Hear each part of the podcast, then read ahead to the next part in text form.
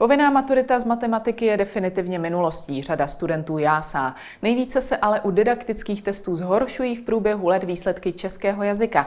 Korona krize navíc odkryla řadu nedostatků v českém školství a minister Robert Plaga nyní plánuje omezení kapacity víceletých gymnázií. To vše bude tématem dnešního Epicentra s Markétou Wolfovou. Vítejte.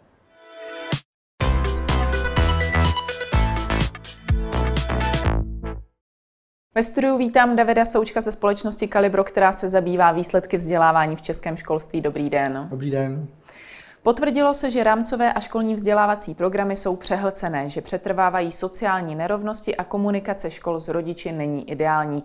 Toto jsou slova ministra školství Roberta Plagy z Hnutí Ano. Jaké nejzásadnější chyby odhalila výuka na dálku podle vás? Je to spíš právě ta přehlcenost učiva nebo právě komunikace škola-rodič?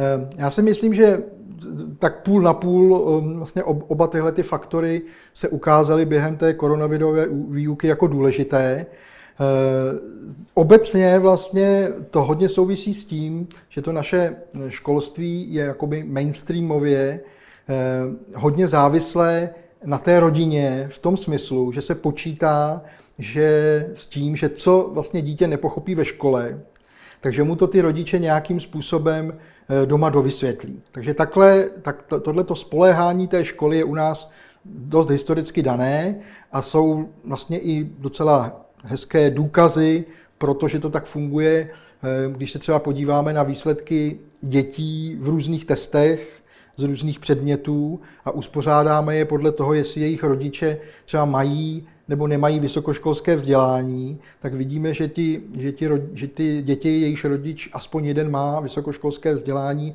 a je tudíž schopen tomu dítěti eh, třeba na úrovni základní školy vysvětlit v podstatě všechno, hmm. Eh, tak mají opravdu výrazně větší, eh, výrazně lepší výsledky v hmm. těch testech.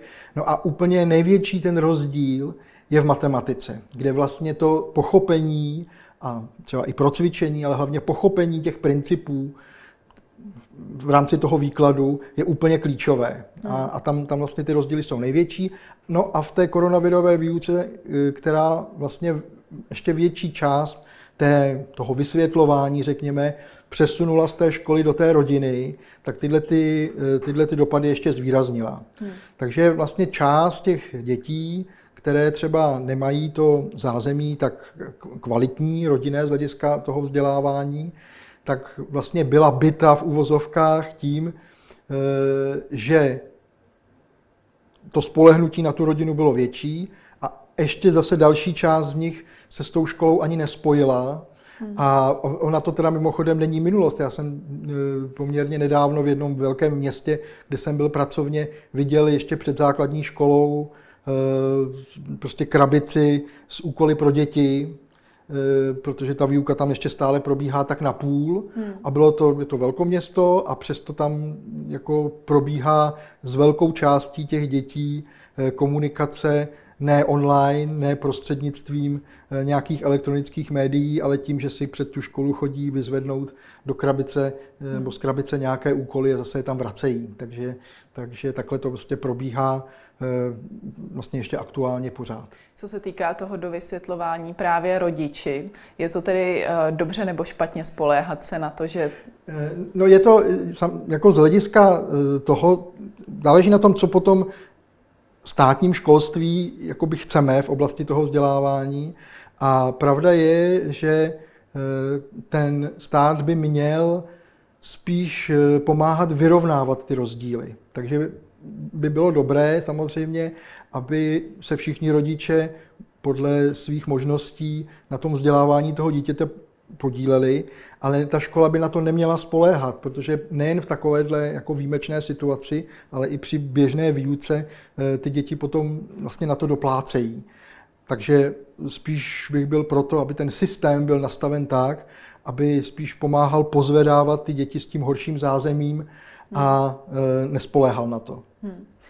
Ještě co se týče té přehlcenosti některých předmětů, kterých se to konkrétně týká nejvíc? Říkal jste, že třeba právě to dovysvětlování je nejběžnější v matematice. Je to právě i třeba ta matematika? No, v, té, v té matematice ona je trošku speciální v tom, e, že tam na sebe různé partie navazují a třeba na rozdíl od dějepisu, zeměpisu a podobně, se tam nesetkáme s nějakými třeba výčty nějakých faktů, který by se ty děti museli vyloženě naučit. Takže to, že třeba teďka při té koronavirové výuce byli někteří rodiče vlastně zděšeni tím, co všechno se ty děti učí, když najednou třeba byli postaveni před otázku eh, s nima procvičovat eh, přítoky Jeniseje zleva a zprava, prostě nějaké geografické hmm.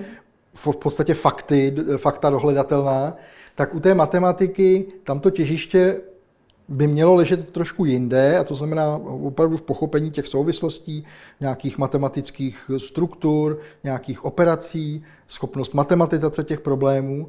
A tam spíš jde, jde o to, co se týče eh, jakoby té přehlcenosti, aby se v té matematice nevěnovala příliš velká pozornost to, té jakoby, eh, tomu opakování nebo mechanickému, mechanické realizaci těch algoritmů, ale schopnosti té matematizace. Prostě, abych si v určité situaci jako dítě i jako dospělý člověk uvědomil, teď mám použít matematiku a vybavil se mi ten nějaký aparát a byl bych, a, abych byl schopen to do toho světa, z toho světa reálného do toho světa té matematiky převést. A e, to myslím, že ta matematika by mohla dělat vlastně v těch školách víc a bylo by to užitečné i za cenu toho, že ty děti třeba budou e, dělat trošku víc chyb při já nevím, počítání eh, nebo eh, při úpravě algebraických výrazů, takové to počítání z písmenky v uvozovkách, což jsou věci, kde, které eh, se v té škole vynese jim tam hodně velká pozornost, ale reálně podle těch testů to stejně velká část těch dětí spolehlivě neumí. Takže kdyby se namísto toho věnovalo víc pozornost pochopení těch souvislostí, tak si myslím, že by jim to potom v tom praktickém životě bylo užitečnější. Takže klást větší důraz na tu samotnou logiku. Na tu, na tu logiku, na ty vztahy a na vlastně nějaký na, na to přecházení z toho reálného života do toho světa matematiky a zpátky, aby uměli, uměli si uvědomit, že teď nějaká situace volá potom, abych použil nějakou, jak říkáte, logiku, anebo nějaký odhad, eh, uvedení do souvislostí, eh, relativní eh, přepočet třeba nějakých částek. Máte typický, že vám třeba politici, jakýkoliv politici, slibují a obvykle slibují v absolutních částkách. Přidali jsme vám tři stovky, tři tisíce, ale když byste si třeba tu částku přepočítali já nevím, na aktuální průměrnou mzdu nebo na aktuální důchod, tak zjistíte, že je to třeba míň, hmm. než to bylo, já nevím, před pěti lety. Ale eh, on počítá vlastně ten, v tomto případě takový lehce demagogicky, on je to pravda, ale on počítá s tím, ten politik, že vy neuděláte tuhle tu v podstatě matematickou úvahu, nedáte si to do těch souvislostí a tudíž on bude vlastně viděn vámi v lepším světle, než, než je. A to si myslím, že je jakoby stěžení dovednost, mnohem důležitější, než umět třeba kvadratickou rovnici, jako ten vzoreček, jak se to řeší. Když se děti a studenti začínali učit doma, mluvilo se o tom, že by bylo ideální hodnotit je slovně. Přesto se ukazuje, že letošní vysvědčení bude tradičně se známkami. Pedagogové argumentují tím, že chtěli, aby se letošní vysvědčení podobalo co možná nejvíce tomu těm předchozím. Nakolik je čistě známka objektivní po takto výjimečné situaci? Já myslím, že je neobjektivní a že je neobjektivní i mimo tu výjimečnou situaci, protože eh, z hlediska toho, jak se známkuje, eh, tak jsou obrovské rozdíly mezi školami, přestože existuje něco jako klasifikační řád, který je jakoby univerzální, tak eh, to určitě třeba vědí učitelé na středních školách, že jim tam přicházejí děti ze základních škol a že prostě jedničkář z této školy a že jedničkář z této školy můžou mít třeba opravdu výrazné rozdíly v tom, co jako znají a umějí. Já si myslím, že se obecně těm známkám u nás historicky věnuje ehm, zbytečně velká pozornost a to slovní hodnocení, ale opravdu jako dobré slovní hodnocení, které by které toho žáka motivuje, které ho upozorňuje na to, řekněme, kde by měl přidat, kde má nějaké rezervy, ale hlavně ho vyzývat vlastně k tomu, na co se soustředit, takže to je něco, co by stálo za to zkoušet eh, i v nějakém jako širším kontextu. Nicméně v této situaci bylo vidět, že ta touha po té známce, jak ze strany učitelů, tak ze strany rodičů, je pořád vlastně u nás velká. A čím to je, že ta touha tam je? Je to právě třeba lenost u těch no, učitelů no, myslím, i rodičů? Já myslím, no, tak lenost, je, on je to takové zjednodušení a my to vidíme i v různých, eh, já nevím, soutěžích a kvízech. Prostě nebo oblíbenost různých IQ testů, prostě inteligenci člověka jakoby přepočítat na jedno jediné číslo je strašně lákavé, ale téměř všichni v tom tuší, že se tam nemůže hmm. postihnout eh, jakoby celý spektrum těch možných znalostí a dovedností vlastně toho jedince. No a u těch známek je to jako velice, velice podobné. Eh, ten systém toho známkování, který skončí u toho jednoho čísla, opravdu může postihnout jenom nějaký výsek eh, z toho, co v tom dítěti je. Ale je to jednoduché. Dají se z toho hezky tabulky potom a podobně. Eh, to vysvědčení je taky prostě hezký glade, takový, který se můžete někam pověsit třeba, když je to nějaká významná škola, ale eh, v cizině třeba, já jsem, nevím to přesně, ale nevím, jestli Oxford nebo Cambridge vlastně nevystavuje žádné vysvědčení těm absolventům, jako že by si odnesli tu rouru s něčím, protože jenom to, že tu školu absolvovali, je dostatečné, jakoby dostatečná známka a už není z jejich hlediska potřeba, potřeba eh, to tam ještě rozepisovat, prostě co měl z těchto věd a co měl z jiných věd, ale u nás my prostě žijeme v tom středoevropském prostoru, kde ten přepočet na to jednoduché číslo všeho možného eh, je prostě nějak historicky eh, hodně silný a myslím, že se toho budeme těžko zbavovat. Ale z mého hlediska měli bychom to oslabit a věnovat se tomu složitějšímu hodnocení,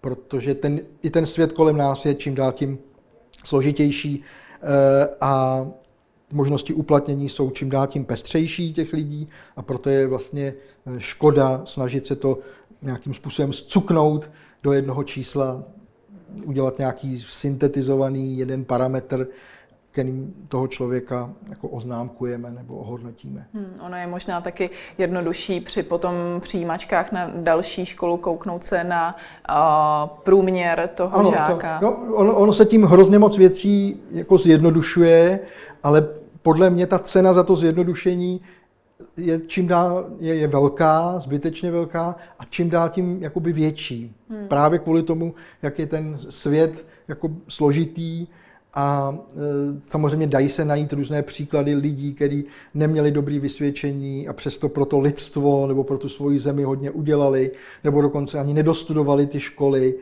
a e, Bill Gates, Steve Jobs, když mu třeba z, toho, z této oblasti, tak samozřejmě někdo může říct, že to jsou jako výjimky, to jsou, to, jsou, to jsou extrémy, ale myslím si, že když by se to studovalo hlouběji, tak e, přijdete na to, že samozřejmě e, mainstreamově ti, řekněme, úspěšní, prospěšní, jak na to koukáte jakýmkoliv způsobem, tak jako studovali dobře, ale to není důvod, proč dělat z těch eh, čísel, z těch známek, z těch zjednodušujících hodnocení jakoby nějakou modlu, abyste tím uzavřela těm ostatním eh, jako možnosti toho jejich hmm. rozletu, řekněme. Ministerstvo školství doporučilo pedagogům ke koronavirové situaci přihlížet a hodnotit žáky z dlouhodobějšího hlediska tak, aby se jejich prospěch nyní nějak více nezhoršil. Podobně od začátku mluvil i Michal Černý z Asociace ředitelů základních škol. Ten, do, ten dokonce zmiňoval, že děti, které nyní učivo podceňovali, tak se vlastně vytrestají sami, pro, eh,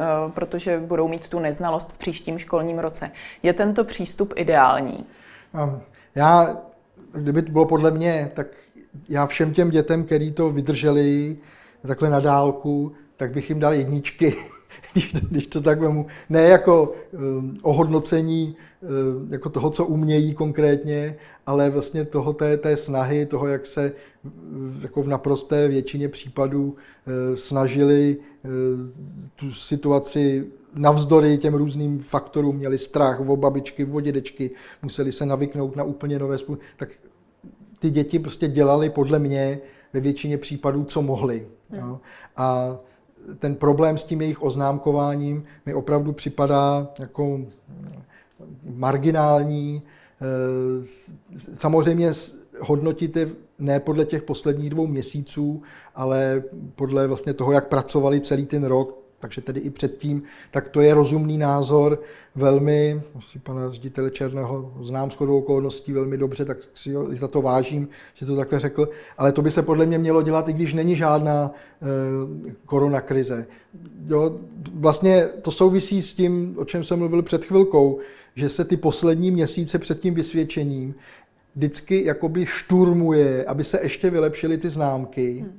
protože se právě těm známkám věnuje ta zvýšená pozornost a z hlediska té výuky to tak podle mě jako není úplně dobře, že kdyby se tak opravdu průběžně do, té, do toho hodnocení e, promítlo ta práce během toho roku, tak potom nějaký dvouměsíční výpadek těsně před koncem tam nemůže způsobit e, prostě takov, takové turbulence, aby se kvůli tomu museli e, vymýšlet různé opatření a dávat doporučení z úrovně ministerstva školství a tak.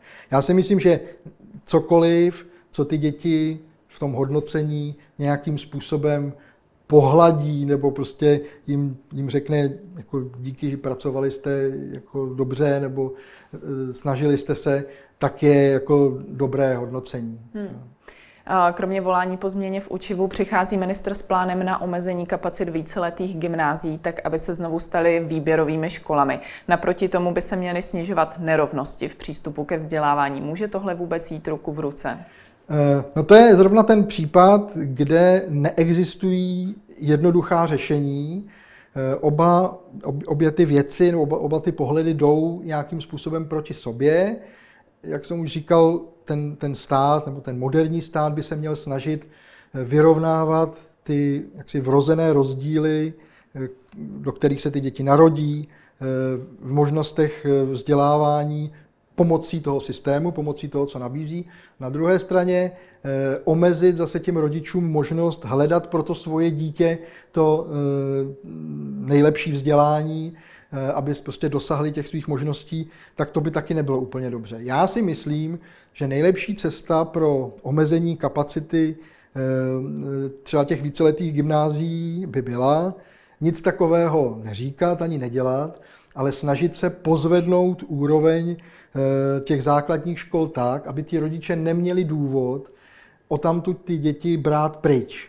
A znám příklady nějakých měst třeba, kde opravdu je nějaká základní škola konkurencí pro místní gymnázium v tom smyslu, že ten její druhý stupeň je tak kvalitní, že třeba to gymnázium musí lovit mimo to město, protože většina těch žáků z té základky Eh, tam ráda zůstane. Ten program je natolik eh, hodnotný, pestrý, eh, motivující, že ty rodiče si říkají, proč bych ho převáděl na víceletý gymnázium, tady je to prostě pro to dítě to pravý a ty děti třeba mají potom i vynikající výsledky při, při přechodu třeba na střední školu jakoby čtyřle, čtyřletou.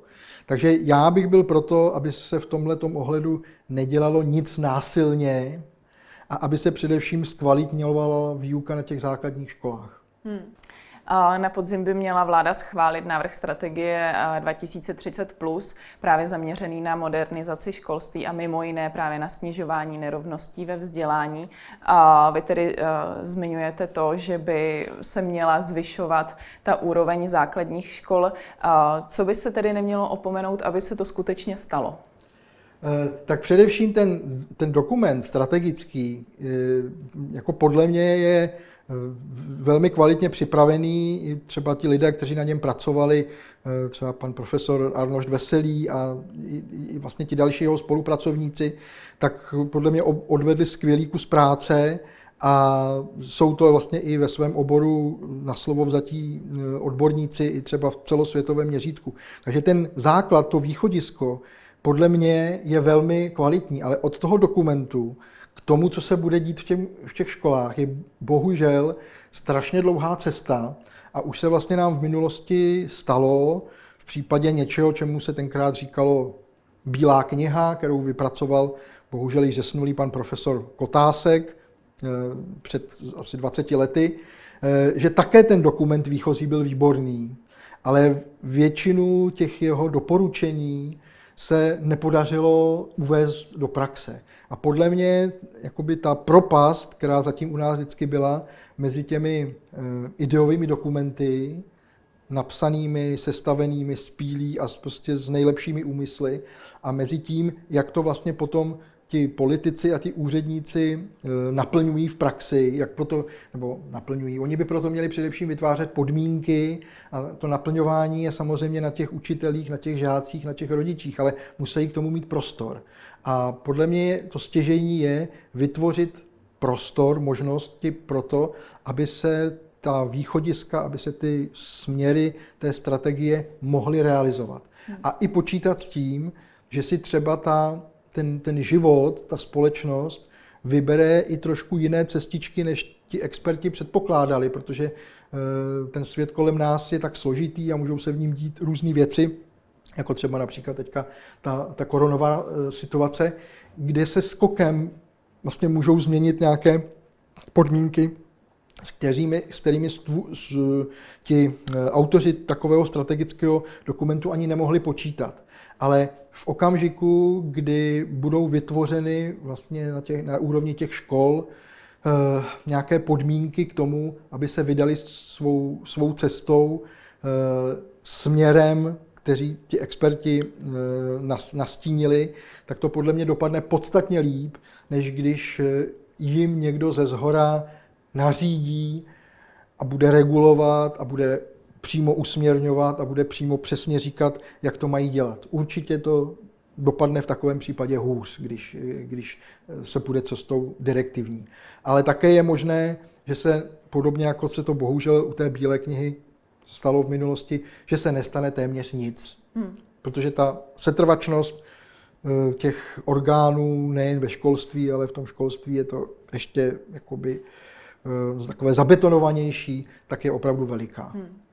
Nyní se pojďme podívat blíže na téma maturit.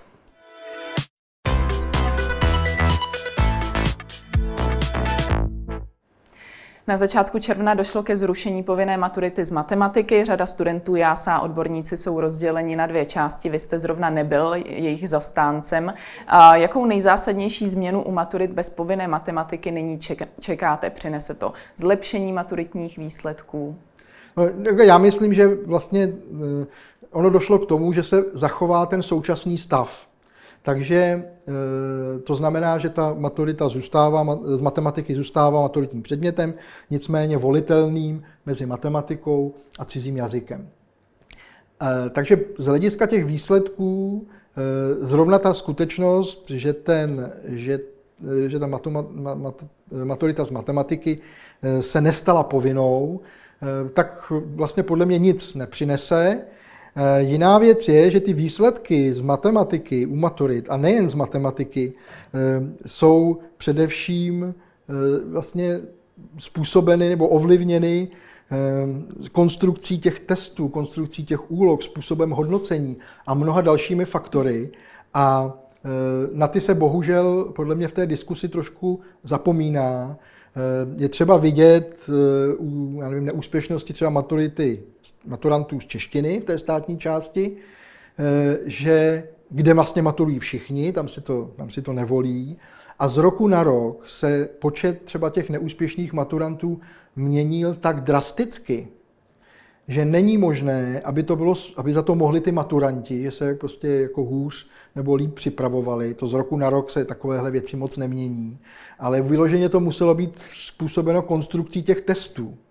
Eh, a my kteří se třeba trošku zabýváme testováním, tak přestože ten proces přípravy těch maturitních testů je tajný a nejsou ani známy, známy ty lidi, kteří se na tom podílejí z nějakých důvodů, tak jenom z těch výstupů a z těch výsledků a z těch čísel, tak lze odečíst, eh, že na tak významný projekt, který zásadním způsobem ovlivňuje Ehm, budoucnost vlastně vždycky celé generace těch, těch, eh, těch maturujících, tak eh, tomu procesu ehm, není z toho odborného hlediska věnována taková péče, jaká by být měla, protože opravdu třeba ty rozdíly v těch výsledcích skokové, zařazení některých úloh, které je třeba problematické, třeba svědčí o tom, že nějaké pilotáže a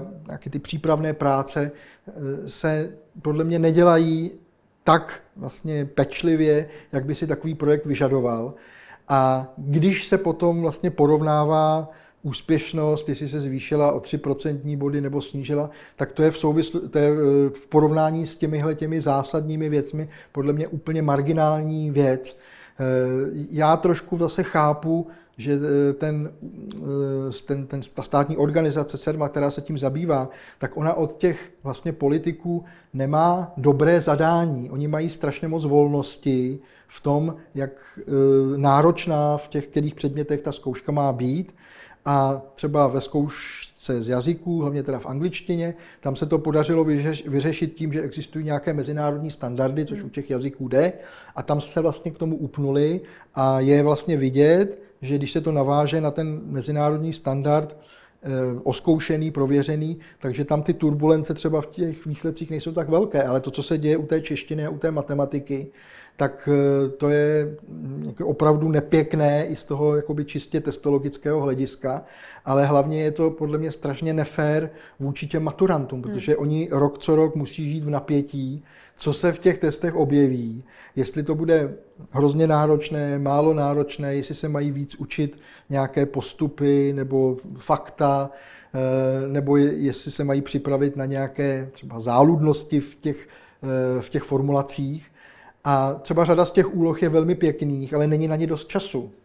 Eh, vy musíte vědět v podstatě během pár vteřin, jak třeba tu úlohu nějakou z matematiky řešit, protože na ní máte, když se to rozpočítá, dvě, tři minuty. Hmm. Jo, také vidíte, že když se třeba prodlouží u takovýchhle zkoušek čas jenom o 10 minut, tak třeba vzrůstá ta úspěšnost, což se třeba projevuje u přijímaček a podobně.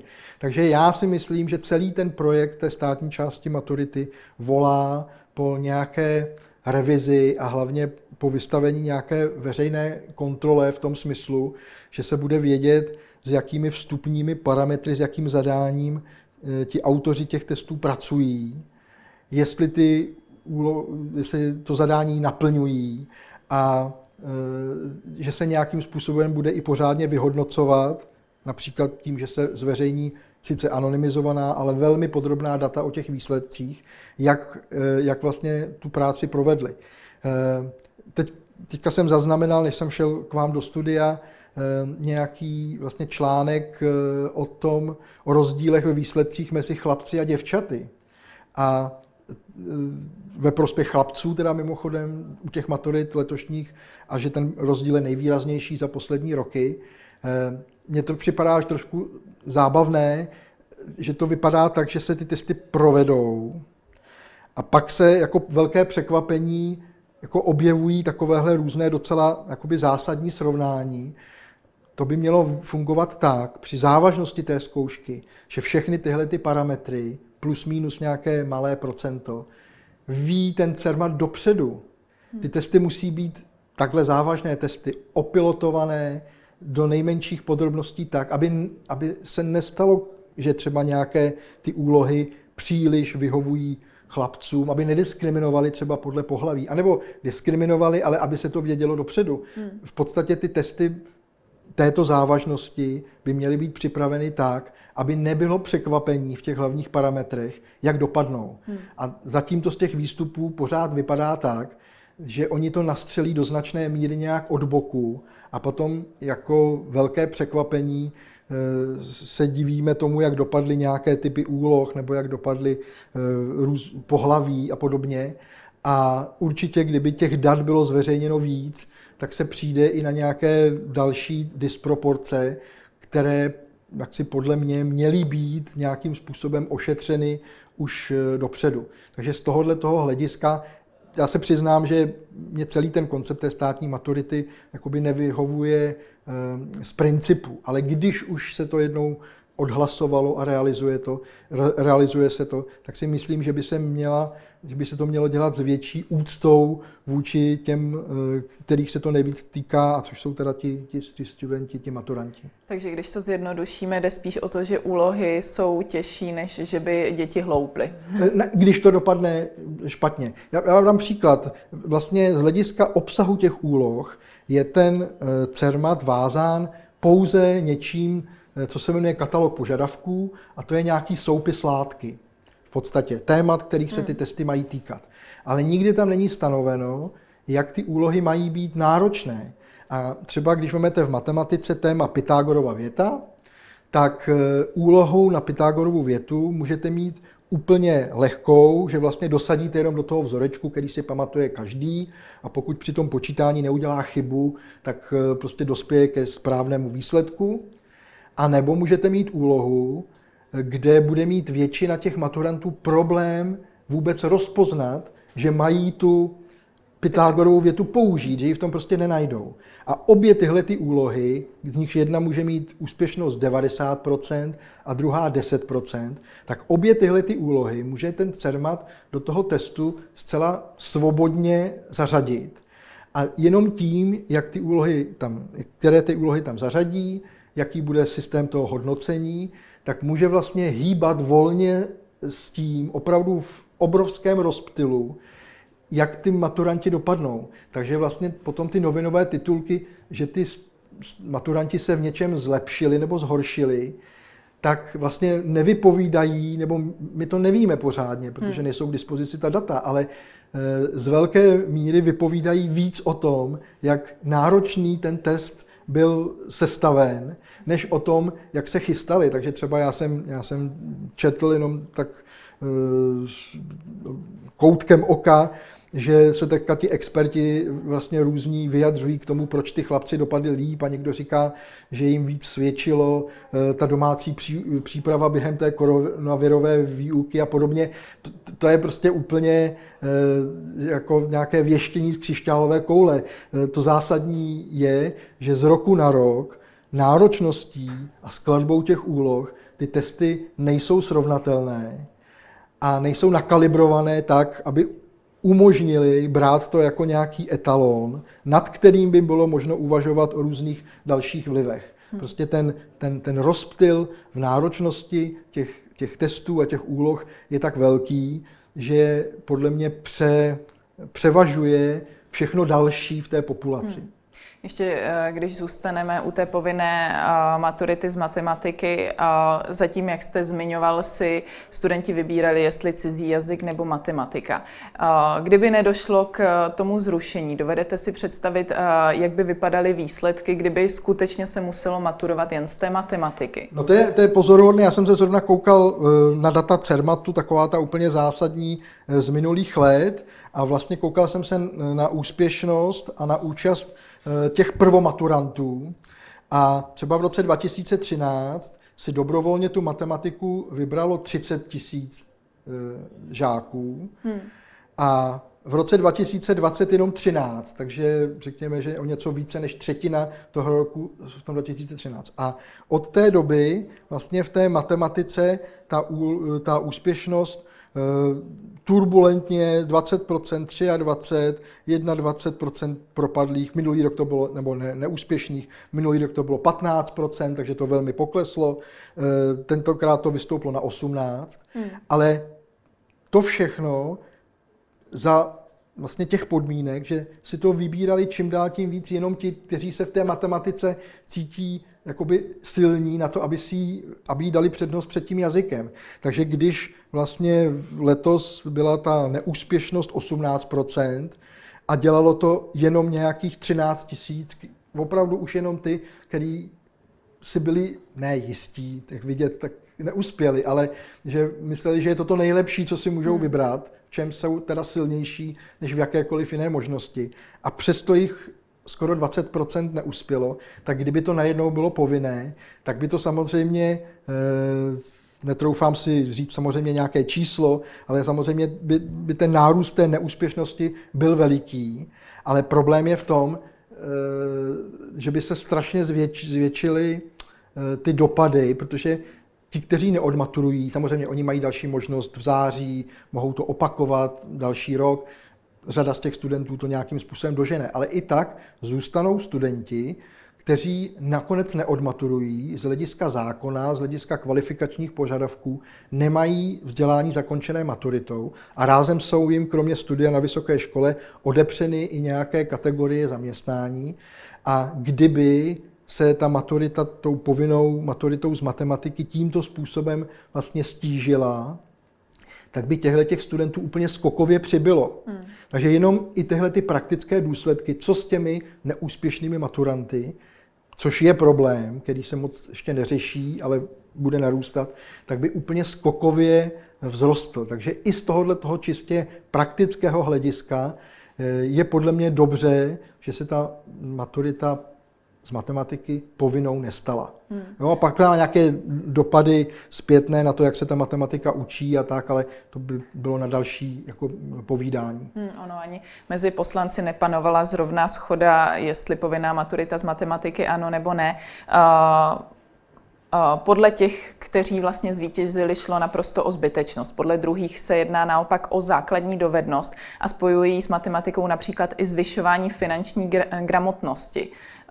Může to nějak souviset, že člověk, který je úspěšný v matematice, je potom úspěšnější v životě co do právě té finanční gramotnosti? No, kdyby ta matematika a ta její výuka, bez ohledu na maturitu, měla ten důsledek, že si vlastně větší podíl lidí uvědomí, že není něco v pořádku, když jim někdo nabízí nějaké fantastické pojištění, fantastickou půjčku, kdyby si byli schopni odhadnout nebo dokonce přesně spočítat, kolik budou platit na úrocích, nebo že tohle to není možné bez nějakého podvodu, bez nějakého fíglu, že to prostě nehraje, hmm. tak samozřejmě pak ta matematika funguje. Ale předpokládá to, že se že ty děti budou odcházet, ať už ze základní školy nebo ze střední školy, právě s tou dovedností toho logického, kritického, matematického myšlení. A je velká otázka, do jaké míry to ta maturita z matematiky, nebo povinná mat, maturita z matematiky, jakoby zajišťuje. Jo? A ono je velmi zvláštní, eh, spíš jednoduché, jakoby ze zhora, ať už na úrovni třeba ministerstva školství nebo parlamentu, pro ty ostatní něco nějakým způsobem stanovit. Já jsem se kdysi, eh, byl jsem nějakou dobu nějakým externistou eh, v parlamentní eh, nějaké komisi při školském výboru a probírali se tam tyhle ty věci, tenkrát myslím nešlo o maturitu, ale o nějaké kvalifikační požadavky. A v rámci toho školského výboru eh, tam někdo, nevím, jestli to byl pan poslanec, paní poslankyně, říkala, no ale na tom se snad shodneme, že každý musí být schopen vyřešit kvadratickou rovnici. A mě, protože jsem byl takový mladý a nadšený a tak, tak mě napadlo, jak jsem si vzal slovo a přihlásil jsem se a říkal jsem, jestli jo, tak jsme tady, pojďme si tady zkusit v tom školském výboru všichni vyřešit nějakou kvadratickou rovnici. Já vám ji rád zadám. Nikdo nechtěl. Hmm. V okamžiku, kdy se to týká těch ostatních, tak vlastně jsme velice velkorysí a říkáme, tohle musí umět, tohle musí umět, bez toho to nejde, ale v okamžiku, kdybychom se třeba obrátili jakoby k sobě, jestli my to umíme, jestli my to potřebujeme k životu, tak vlastně zjistíme, že to vlastně tak horké není. Takže já bych byl mimochodem proto, aby když by parlament nebo když by poslanci schvalovali ty parametry těch zkoušek, což by podle mě měl schvalovat parlament, nemělo by to stanovovat ministerstvo nějakou vyhláškou, tak podle mě by to mělo být na něco navázáno, třeba na nějaký průzkum v populaci, aby to bylo zakotveno z hlediska té náročnosti. Ale hlavně by si to měli udělat ty samotní poslanci, aby věděli, o čem rozhodují, aby věděli, o čem hlasují. A že když třeba na maturanty chtějí zákonem uvalit nějakou povinnost umět tohle, tohle, tohle, tohle, tak aby si předtím vyzkoušeli, jestli to oni sami umějí taky. To byl David Souček, díky za váš komentář. Děkuju. A to už je pro dnešek z Epicentra vše. Nezapomeňte následovat zase zítra od 15 hodin na viděnou.